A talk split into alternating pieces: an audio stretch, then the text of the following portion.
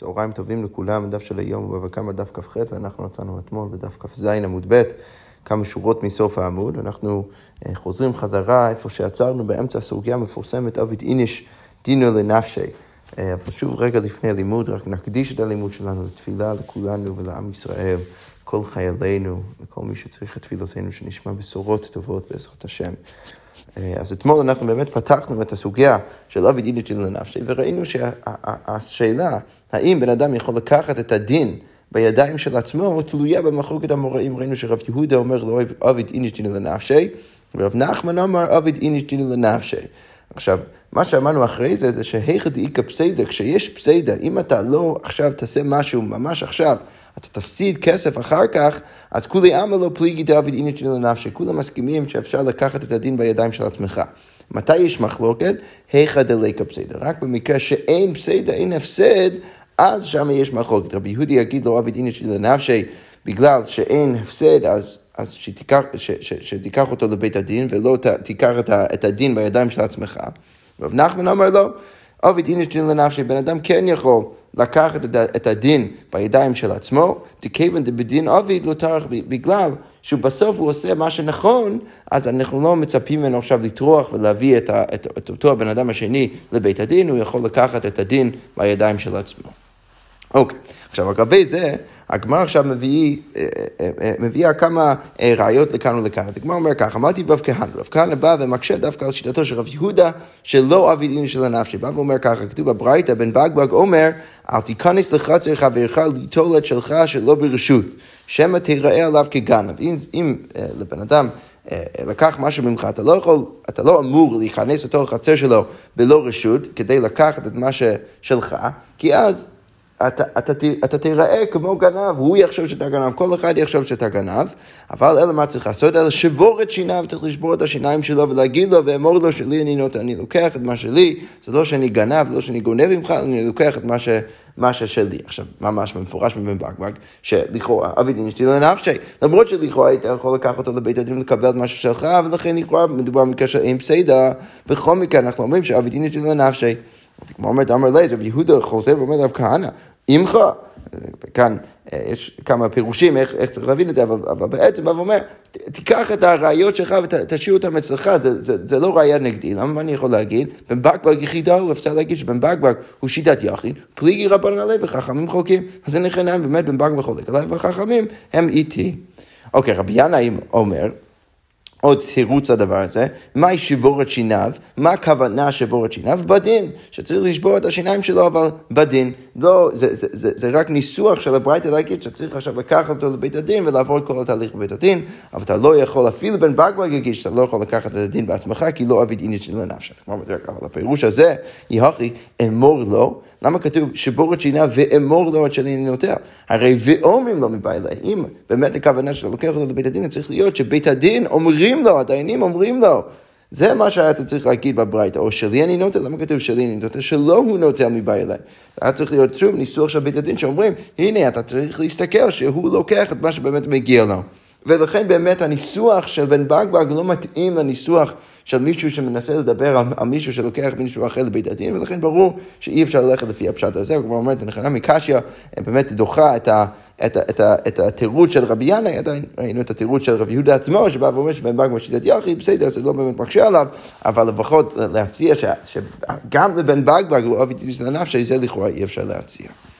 אוקיי, אז עכשיו הגמרא אומרת, תשמע בוא ננסה להביא ראייה. לשיטתו של רב נחמן. כתוב בברייתא ככה, שור שעלה על גבי חברו להורגוס. יש שור אחד שעולה על גבי חברו כדי להרוג את השור. הוא בא בעל התחתון, התחתון עכשיו מגיע, הוא רואה את השור שלו שהולך למות, שמע את שלו, לוקח את שלו ונפל העליון ומת. ומה קרה? השור העליון נפל ומת. אז במקרה הזה, בעל, בעל התחתון פטור. עכשיו, לכאורה הגמרא עכשיו מניחה שמדובר על שור מועד שקפץ על גבי השור שלו, ולכן אפילו אם הוא לא היה לוקח את הדין בידיים של עצמו ולוקח את השור שלו ומשמט את השור שלו מתחת לשור העליון, אז עדיין הוא לא היה מפסיד כסף. למה? כי לגבי שור מועד אנחנו יודעים שהוא מקבל נזק שלם. אז הגמרא אומרת, מה אלא במועד דלק הפסד, ולכן לכאורה מדובר במקרה שאין שום הפסד, ובכל מקרה אני רואה שכשהוא לקח את הדין בידיים של עצמו הוא פטור, כנראה שאבי דין יתין לנפשי.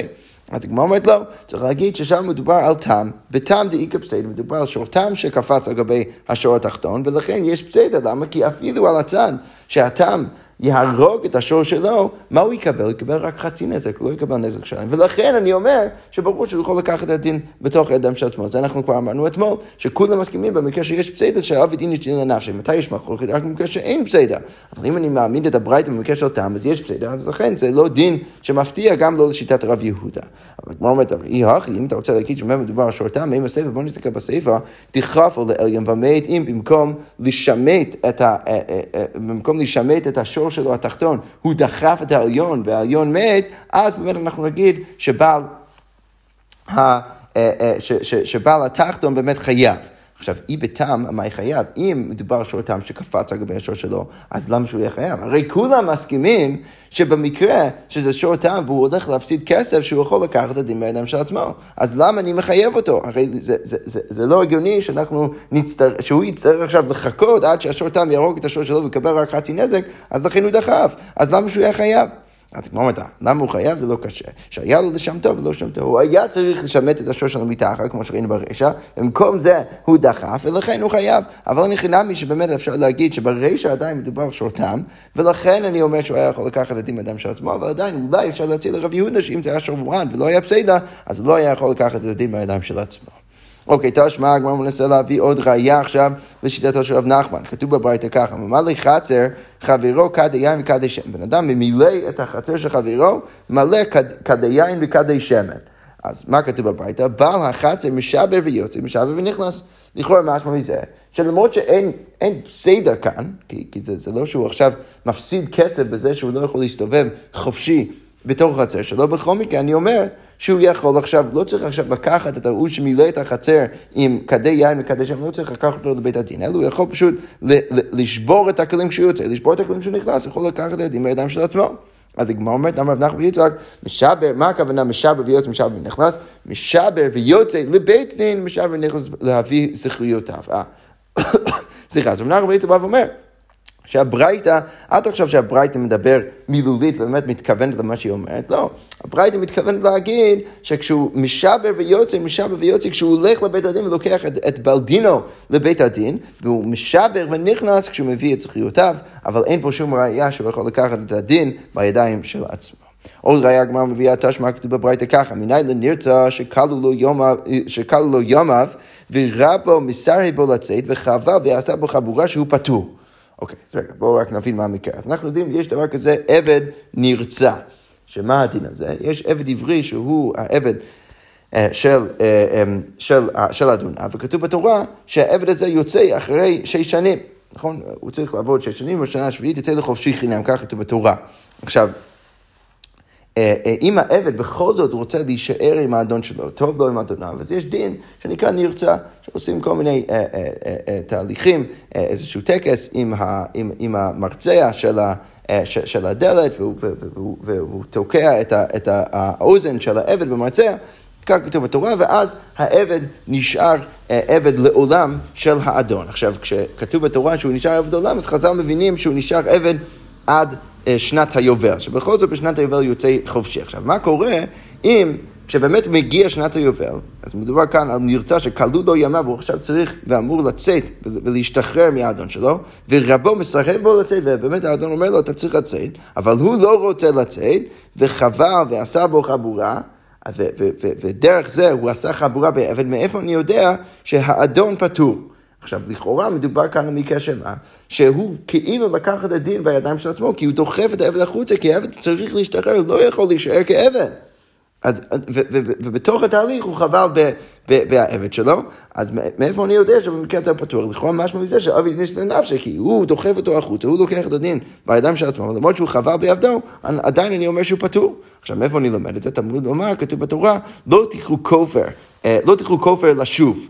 עכשיו, מה, מה, מה הפסוק שאנחנו מצטטים? כאן מדובר על הכופר שאנחנו כבר דיברנו עליו, שה, ש, שלפעמים בעל השור צריך, אה, אה, אה, סליחה, לא מדובר כאן על בעל השור, מדובר כאן על עיר מקלט. כתוב בתורה, לא תלכו כופר לנוס אל עיר מקלט, לשוב לשבת בארץ עד מות הכהן. אז, אז, אז מדובר כאן על דין שההוא שהרג בשוגג, כמובן הליצן, צריך לרוץ לעיר מקלט, והוא צריך להישאר שם עד מות הכהן הגדול. עכשיו, לא כתוב, אה, כתוב בתורה, לא תלכו כופר לשוב. עכשיו, מה הדרשה? לא תלכו כופר לשווא. אתה לא יכול לדרוש חוב מה, מהבן אדם שחבל מהעבד שעכשיו שב חזרה לתוך, ה, לתוך הבית של האדון שלו, ולכן אתה, אתה פותר. עכשיו, בכל מקרה, מה אנחנו רואים? אביד נשתנה נפשי.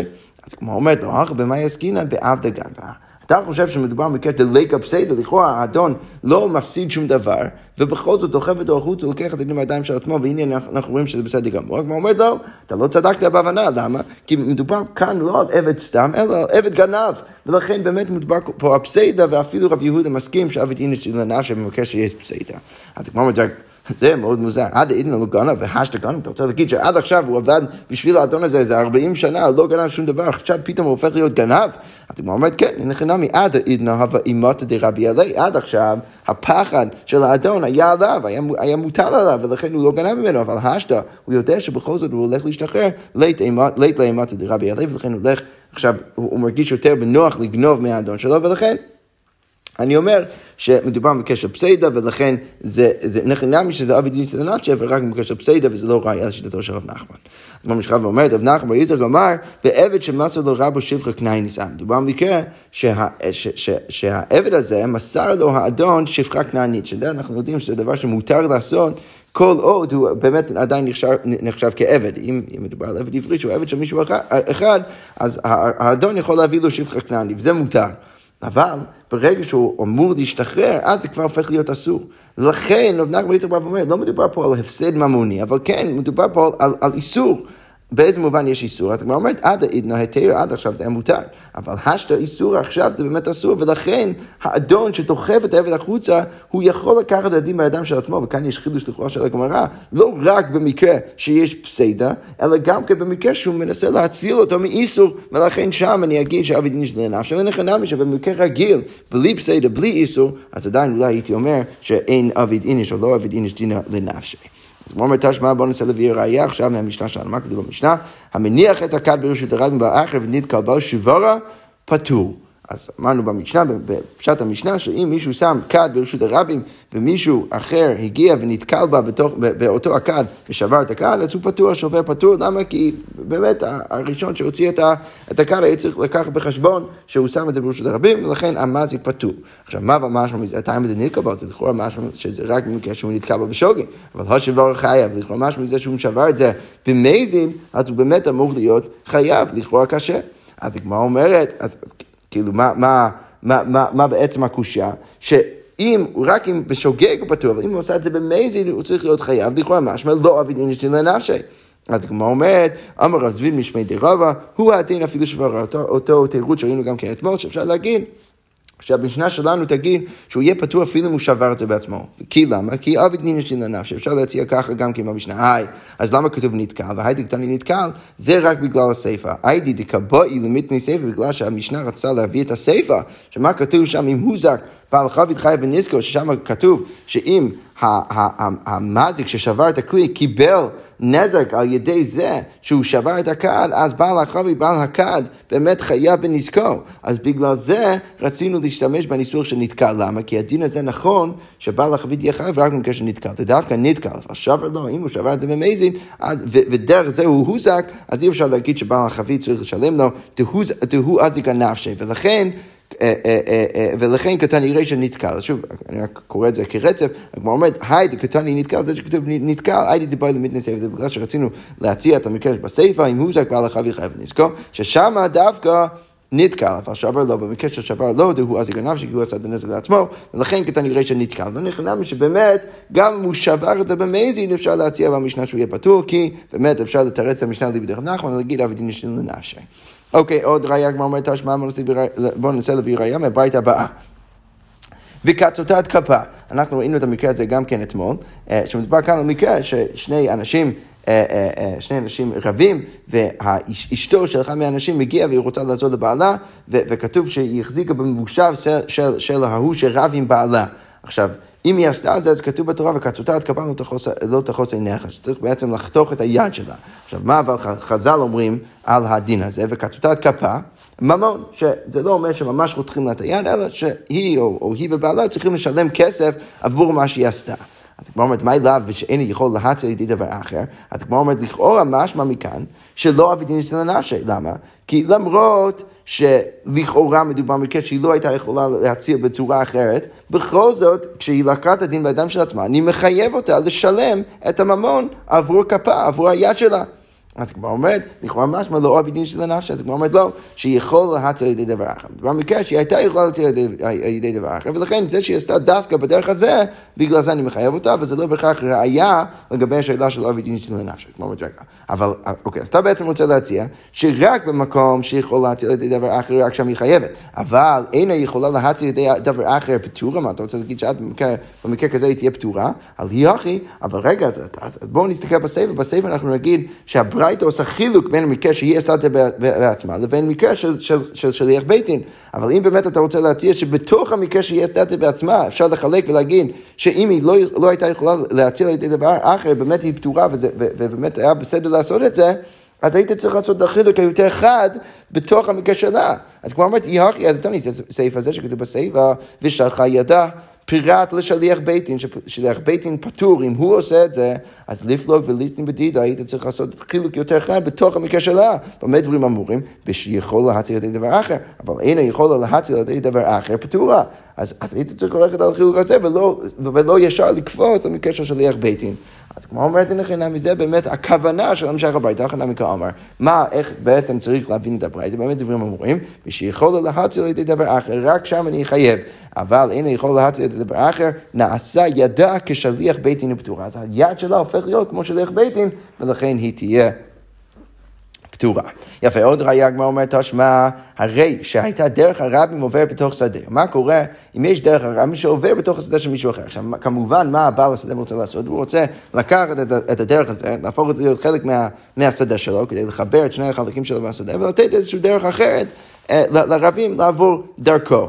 אז, אז מה כתוב אה, במשנה? אז הוא, מה הוא עושה? אז הדרך, הרבים עובר בתוך שדה, הוא נטלה, אז הוא לוקח את זה לשלו, ונתן להם מן הצד, ולוקח ונותן להם דרך אחרת בצד השדה שלו. אז המשנה שם, במסכת בבא בתרא אומרת, מה שנתן נתן, מה שהוא נתן בצד השדה שלו, באמת הופך להיות דרך הרבים, ושלו לא הגיע, אבל הוא לא, מק, הוא לא מקבל מה שהוא ניסה עכשיו לקחת באמצע השדה. עכשיו, הגמרא אומרת, לכאורה, מה משמע מכאן? כמו אומרת, היא אמרת עביד איניש די לנפשי, אם באמת רציתי להגיד שבן אדם יכול לקחת דין בן אדם של עצמו, לכאורה, הגמרא כאן מניחה שמה? שמדינה באמת הוא היה אמור לקחת את, את הדרך באמצע השדה שלו. זה באמת היה אמור להיות בסדר גמור. עכשיו, אז כמו אומרת, אם באמת רציתי להגיד שבן אדם יכול לקחת דין בידיים של עצמו, אז לינקו פזר ולייטב, הוא היה צריך לקחת מכה ולשב באמצע השדה ולהגיד שאף אחד לא יכול לעבור דרך השדה שלו. אז למה הוא לא אומר, למה הוא לא עושה את זה, ולמה המשנה לא אומרת שהוא יכול, שהוא יכול לעשות את זה? לכאורה משמע לא אבי דין שלי לנשי.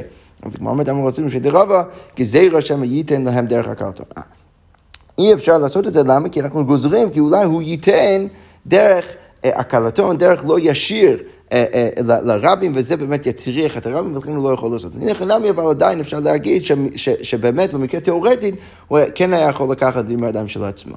אז כמו רבי שרשי אמר, בנותן מדרך הכל. אה, רבי שרשי בא ואומר, שלא לא רק שאנחנו גוזרים, שאולי הוא ייתן בדרך הקלטון, אלא מדובר באמת במקרה שהוא, שהוא נתן דרך הקלטון. רבי שרשי בא ואומר, לכאורה, אבל אם מדובר במקרה שהוא נתן דרך ישיר, אז נכנע באמת הוא היה יכול לקחת את הדין בידיים של עצמו, ואבי דין של הנפשי.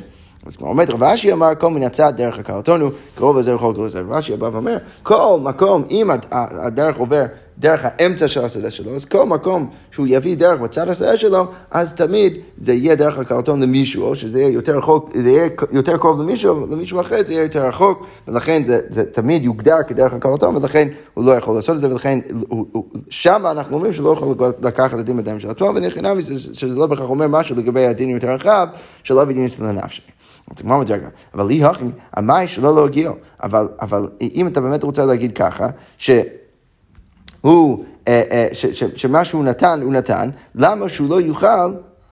לקבל חזרה את מה שהוא באמת, אה, מה שהוא נתן בצד השדה שלו. הרי לכאורה צריך להגיד לרבים, למה להו, שכולו דילכו והבו לידידי. תקחו את, את הדרך באמצע השדה שלי ותביאו לי חזרה את מה שיש לי.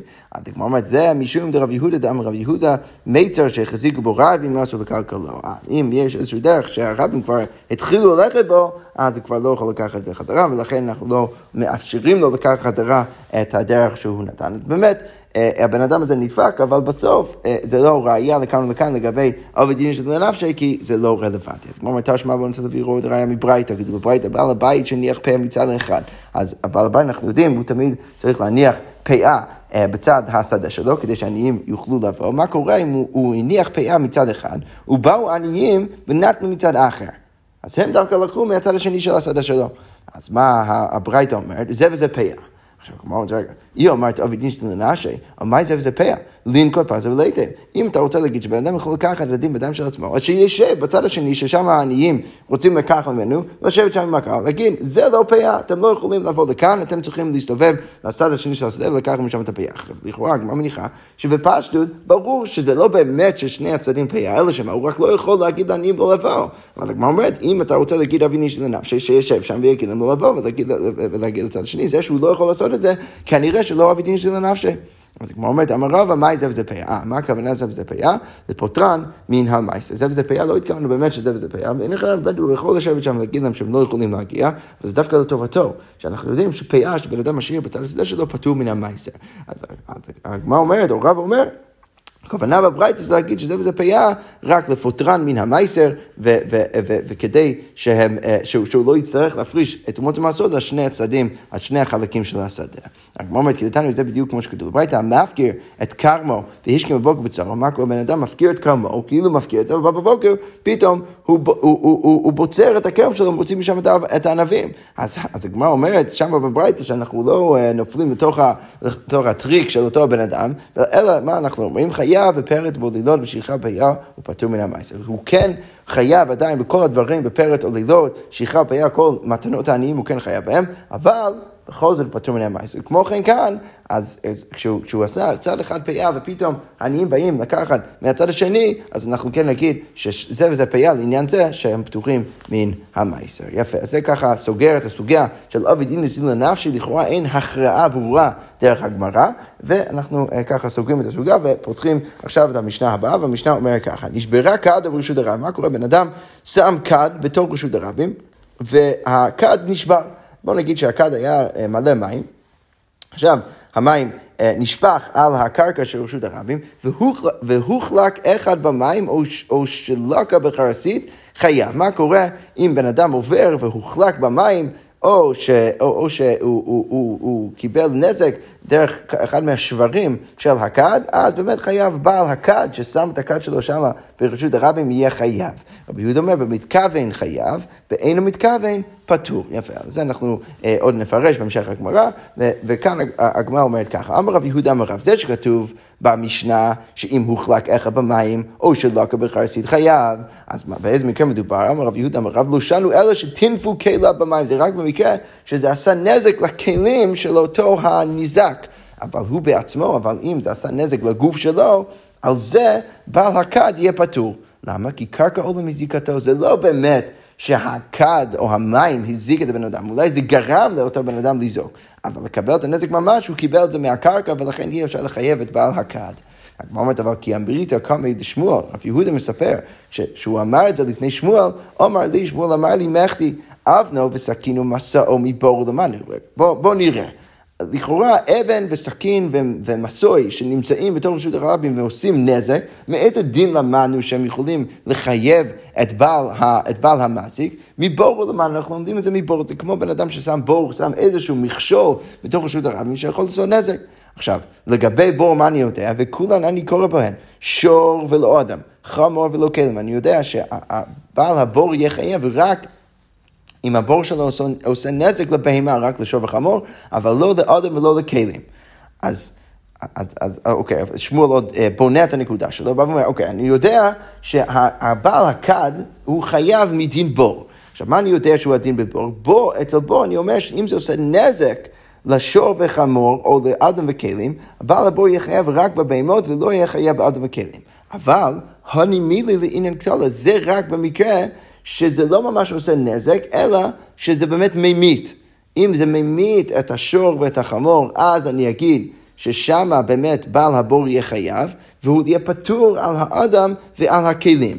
אבל לעניין נזיקין זה בדיוק הפוך. אבל לעניין נזיקין, אני אגיד שאדם חייב וכלים פטורים. שאם זה עשה נזק וזה לא המית, אז שם אני אומר שדווקא על, האד...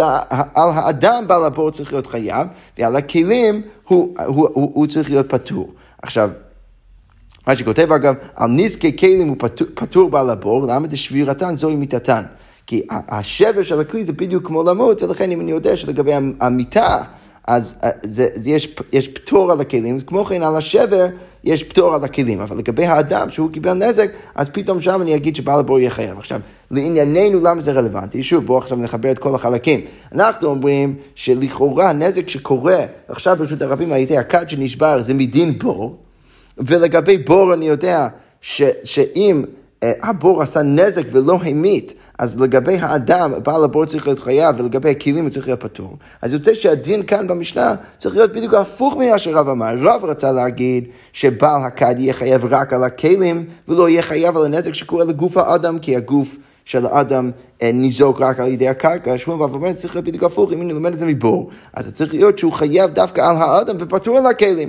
אז הגמרא אומרת, ורב, אז מה רב יגיד? הנימילי היכא דאפקירינו. כל זה אני מסכים, אבל זה רק במקרה שהוא הפקיר את הדברים. אבל היכא דלא הפקירינו, אבל במקרה שהוא לא הפקיר את הבור, את, הכ... את הכלי שהוא שם ברשות הרבים, שמדובר כאן על המתיק, בעל הכד, אז אם הוא לא הפקיר את זה, אז ממונו הוא, זה נחשב כממונו, וזה עושה נזק דרך הממון. ולכן אני לא לומד את זה מבור, אלא אני לומד את זה משור. ואם אני לומד את זה משור, אז צריך להגיד...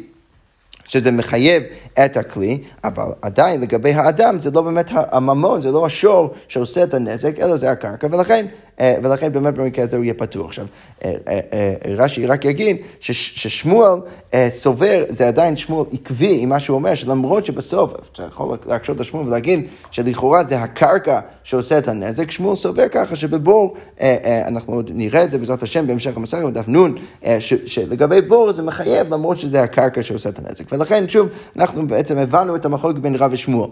שמואל אומר שאפילו אה, אם הוא לא הפקיר את הדברים, עדיין אני לומד את זה מבור. עכשיו, אם אני לומד את זה מבור, אז יוצא שאני צריך דווקא לחייב לגבי האדם ולפתור לגבי הכלים. רב לא לומד את זה מבור, רב לומד את זה משור, ואם אני לומד את זה משור, צריך להגיד שכשהממון עושה נזק לממון, המים ממש, הם עושים את הנזק לכלים של הניזק, אז באמת ברור שצריך להיות חייב.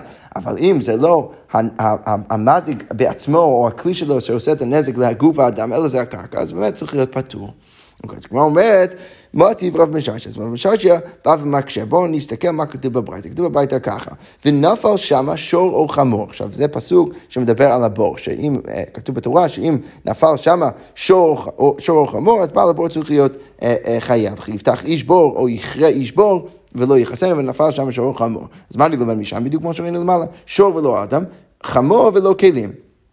עכשיו, ממשיכה הברייתא ואומרת, מכאן אמרו, נפל לתוכו שור וכליו, ונשתברו חמור וכליו, ונתקרעו, אז במקרה הזה בעל הבור יהיה חייב על מה? חייב על בהמה, הוא פטור על הכלים. אז מה, מה אני לומד משם? למה זה דומה? לאבנו וסכינו ומסעו שהניחן ברשות הרבים והזיגו. זה בדיוק דומה למקרה של אבן וסכין ומסוי, שמישהו שם ברשות הרבים ועשו נזק. עכשיו רגע, הגמרא קופצת באמצע בסוגריים ואומרת, אדרבה, לכאורה אתה תלית דין של החמור, והש... סליחה, אתה תלית הדין של הבור שכתוב בתורה במשהו שבכלל לא כתוב בתורה, בדין של העבד והסכין והמסורת. אמרת, אני כבר יודע מה הדין של העבד והסכין והמסורת, ואני לא, בעצם אומר שהמקרה של הבור הוא דומה לזה. היית צריך להגיד הפוך, הוא אומרת, אדרבה, מה דומה לזה, מה דומה לזה מבעיה? היית צריך להגיד, אוקיי, עכשיו אני יודע את הדין שאני לומד מהפסוקים, ומה אני עוד יכול לגזור מהדין הזה שאני למדתי עכשיו מהפסוקים, את, ה, את, ה, את האבן ואת הסיכים ואת המסוי. אז מה אומר דין חנמי? אלא מה, איך צריך לגרוץ בביתה? מה דומה לזה? אבנה וסיכינו מסעו שהניחה הרבים והזיקו. זה בדיוק כמו המקרה של הבור. אוקיי, יפה. ממשיכה, אנחנו חוזרים חזרה לתוך הביתה, ממשיכה הביתה ואומרת, לפיכך, אם הטיח אה, אה, צלוחיתו באבן, אם הצלוחית של מישהו אה, נפל על ידי האבן ונשבר, אז באמת הוא יהיה חייב. אז ה... אה, אה, אה, הבעל האבן ששם את זה ברשות הרבים, באמת יהיה חייב. אז כמו אומרת, רגע, לכאורה הברייתא הזאת מקשה גם על רב וגם על שמואל. למה? הגמרא אומרת רישא קשה לרב. למה? מה כתוב ברישא? רישא כתוב שהאבן והסכין דומין לבור, זה קשה על רב. שוב, רש"י כאן אה, מבהיר שכרגע הגמרא מניחה, סרקתייתך אפילו בדלא אף מאי, שהברייתא מדברת אפילו מקרה שלא הפקרת את זה, והברייתא לכאורה אומרת שזה תמיד דומה לבור. וסייפה קשה לשמוע, כי מהסייפה משמע שעל הבור אתה חייב דווקא על הכלים. אז הגמרא אומרת, ולי תעמך, רגע, אבל לפני שאתה מקשה על רב ושמואל, תקשי לך גופה, תקשה על הברייתא עצמה. רישא פטור וסבב חייב. ברישא אתה פטור על הכלים, וסבב אתה חייב על הכלים. אז הגמרא אומרת, אלא מה צריך להגיד? רב מתרץ הטעמי ושמואל מתרץ הטעמי. כל אחד יכול לתרץ שיטתו. רב מתרץ הטעמי, מה הוא יגיד? במה דברים אמורים כל מה שאמרתי לך כשהפקירן, זה רק במקרה שהפקרת את זה. אז באמת האבן והסכין הופכים להיות כמו בור. אבל לא הפקירן חייב, למה מדין ממון? לפיכך הטיח צלוחיתו באבן חייב, ולכן אם הצלוחית שלו נשבר על ידי אבן של מישהו אחר, באמת הוא יהיה חייב כל עוד ההוא לא הפקיר את זה, כי זה באמת יהיה מדין ממון. שמואל מתרץ לטעמו, שמואל גם כן יכול לתרץ לטעמו, השא דאמר דאמנו סיכינו מעשו כבור הדמי, עכשיו שאמרת שהאבן והסכין במסוי הם, הם כמו הבור, אז לרבי יהודה דמחייב על נזקי כלים בבור, אז שיטת רבי יהודה שהוא מחייב על נזקי כלים בבור, אז לפיכך הטיח צלוחיתו באבן חייב. מה שכתוב בסוף הברייתא זה רק אליבא דרבי יהודה ולא אליבא דחכמים. יפה. כל זה ככה סוגר את הסוגיה בין רב ושמואל, מחלוקת איך בדיוק להבין את המשנה. עכשיו ממשיכה הגמרא ואומרת, אמר רבי אלעזר, רבי אלעזר כאן לכאורה אה, מוסב רק על, על הברייס שציטטנו עכשיו, בא ואומר, לא שנו אלה שנתקע באבן ונשאוף באבן. זה יהיה נכון רק אם ההוא שהניזק נתקל באבן וגם הנזק נעשה על ידי האבן, אבל נתקל בקרקע ונשאוף באבן, אבל אם הוא נתקל בקרקע ורק האבן, האבן עשה את הנזק, אבל לא בגלל שהוא, שהוא בהתחלה נתקל באבן, אז באמת הוא יהיה פטור. אז כמו אומרת, כמאן דלא כרבי נתן. לכאורה משמע שהוא לא סובר, רבי אלעזר, אם הוא ככה מבין את הברייתא, לא סובר כמו רבי נתן. מה רבי נתן אמר? רבי נתן מדבר מקרה, כלומר ראינו את זה אה, אה, לפני כן דרך הסוגיון, שרבי נתן אומר שבמקרה של שור אחד שדחף אה, שור אחר לתוך הבור, אז, אז רבי נתן בא ואומר שכל היכר, אני מצטט מרש"י, כל היכר דלקה להשתלו ממי שור משתלם מבור. כל מה שבעל השור לא משלם, אז הבעל הבור צריך לשלם. עכשיו, לכאורה רבי אלעזר לא סובר כמו רבי נתן, למה? כי רבי אלעזר סובר שיש מקרה שבאמת המזיק יהיה פתוח. עכשיו, לרבי נתן מה הוא יגיד? אין אף אחד שמשלם, הוא נתקע בקרקע, אז אין אף אחד שמשלם מהצד הזה שהוא נתקע בקרקע, ולכן אני מחייב את בעל האבן לשלם את, ולהשלים את כל הנזק שקרה. עכשיו, זה שרבי אלעזר בא ואומר שבמקרה הזה בעל האבן יהיה פתוח, אז לכאורה סובר לא, לא כרבי נתן. כלומר, תגיד, אמרי אפשר להציע גם כן הפוך, שרבי אלעזר בא ואומר, לא תימה ונתקע באבן נישה באבן הוא מחייב. אל תחשוב שרק במקרה הזה הוא חייב ונתקע בקרקע נישה באבן, פתאום הוא יהיה פטור, אלא אפילו נתקע בקרקע נישה באבן, הוא יהיה חייב, וכבר אומרת, לפי הווריאציה הזאת, כמען כרבי נתן לכאורה משמע שבאמת, לפי הפירוש הזה, רבי אלעזר סובר כמו רבי נתן. אוקיי, עוד כמה שורות, אמרנו במשנה, רבי יהודה אומר, מתכוון חייב. אם הוא עושה את זה מתכוון, הוא חייב, אם אין לו מתכוון, הוא פטור. אז כמו אומרת, איך יודע מתכוון? מה במקרה של מתכוון? כמו אומרת, אמר רבא, במתכוון להורידו למטה מכתפו. אז, אז רבא בא ואומר, שרבי יהודה מחייב רק במקרה שה... איך הכד נשבר ברשות הרבים, אז בעל הכד התכוון להוריד את הכד למטה מכתפו, ודרך זה זה נשבר. אבל רק על ידי זה, כשהוא התכוון להזיז את הכד ובאמת זה נשבר, ואז עשה את הנזק, אז באמת במקרה הזה רק שם הוא יהיה חייב. אם הוא עשה את זה לא בהתכוון וזה נשבר לא, לא, לא בכוונה שלו, אז הוא יהיה פטור. אז כמו אומרת, מה משמע מזה? דווקא רבי יהודה הוא, הוא אומר את זה, לכאורה משמע שרבי מאיר יותר מחייב. אז אמר לי אביי, בכלל מחייב רבי מאיר, אפילו נפשרה, אפילו אם סתם אה, אה, אה, פתאום נפל איזשהו סדק בתוך, בתוך הכד והוא נשבר בעצמו, גם שם רבי מאיר יחייב את המאזיק, אז כמו אומרת, אמר לי, אז, אז רבא חוזר ואומר לאביי, הנה, כן, באמת, מחייב רבי מאיר אפילו, באוז, אפילו אוזנה בידו, אפילו עם האוזן. של הכלי, בית האחיזה של הכלי עדיין בידיים שלו, והוא לא עשה שום דבר לא נכון, ובכל זאת הכלי נשבר ברשות הרבים ועשה נזק, אז בכל מקרה הוא באמת יהיה פטור. אז הוא אומר, רגע, זה מאוד מוזר, המאי. למה שהוא יהיה באמת פטור? הרי אנוס הוא ואונס רחמנא פטרי, הרי בסוף במקרה הזה בעל הכד הוא אנוס. אנחנו יודעים שאונס רחמנא פטרי תכתיב לנערה לא תעשה דבר. אם באמת זה משהו קרה לנערה, רחמנא ליצן באונס, אנחנו לא מחייבים אותה. אז, אז איך אתה יכול כאן לחייב את בעל הכד?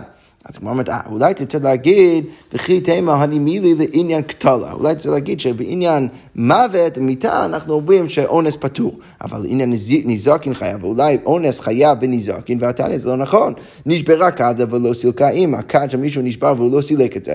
נפלה גמלו ולא העמידה, רבי מאיר מחייב בהיזקן וחכמים אומרים פטור מדיני אדם וחייב בדיני שמיים. במקרה הזה רבי מאיר מחייב, וחכמים פוטרים מדיני אדם, פטור על הנזיקין וחייב בדיני שמיים. ומודים חכמים לרבי מאיר, אבל החכמים מודים לרבי מאיר באיזה מקרה? באבנה סכין במסעו שניחא בראש גגו ונפלו ברוח מצויה והזיקו שהוא חייב במקרה הזה, באמת הוא יהיה חייב. אבל מודה רבי מאיר לרבנו במעלה הקנקנים על הגג, על מנת לנגבן, הוא רוצה לייבש את הקנקנים, ושם אותם על הגג, ונפלו ברוח שאינה מצויה והזיקו, שם רבי מאיר מודה שפטור. אז לכאורה משמע שרבי מאיר מודה, במקרה של אונס צריך להיות פטור, לכן אנחנו לכאורה בבעיה. אנחנו נעצור כאן ועוד אה, אה, ניכנס חזרה דרך התירוץ של אביי, אבל כאן אנחנו לכאורה בקושייה, כי רבא רצה להגיד שאביי מחייב אפילו במקרה לכאורה של אונס, של בעל הכד, שהכד נשבר אה, בדרך הטבע, ולא שהוא עשה שום דבר לא נכון. ובכל זאת מחייב, ולכאורה לא נכון, כי לכאורה אפילו רבי מאיר מודה שאונס חכם פטרי אפילו בניסוקין, ואנחנו צריכים להבין אה, מה, איך אפשר באמת להבין את שיטתו של רבי מאיר. יפה, אנחנו נעצור כאן, נשאיר בעזרת השם עם המשך הגמרא. שקוייך.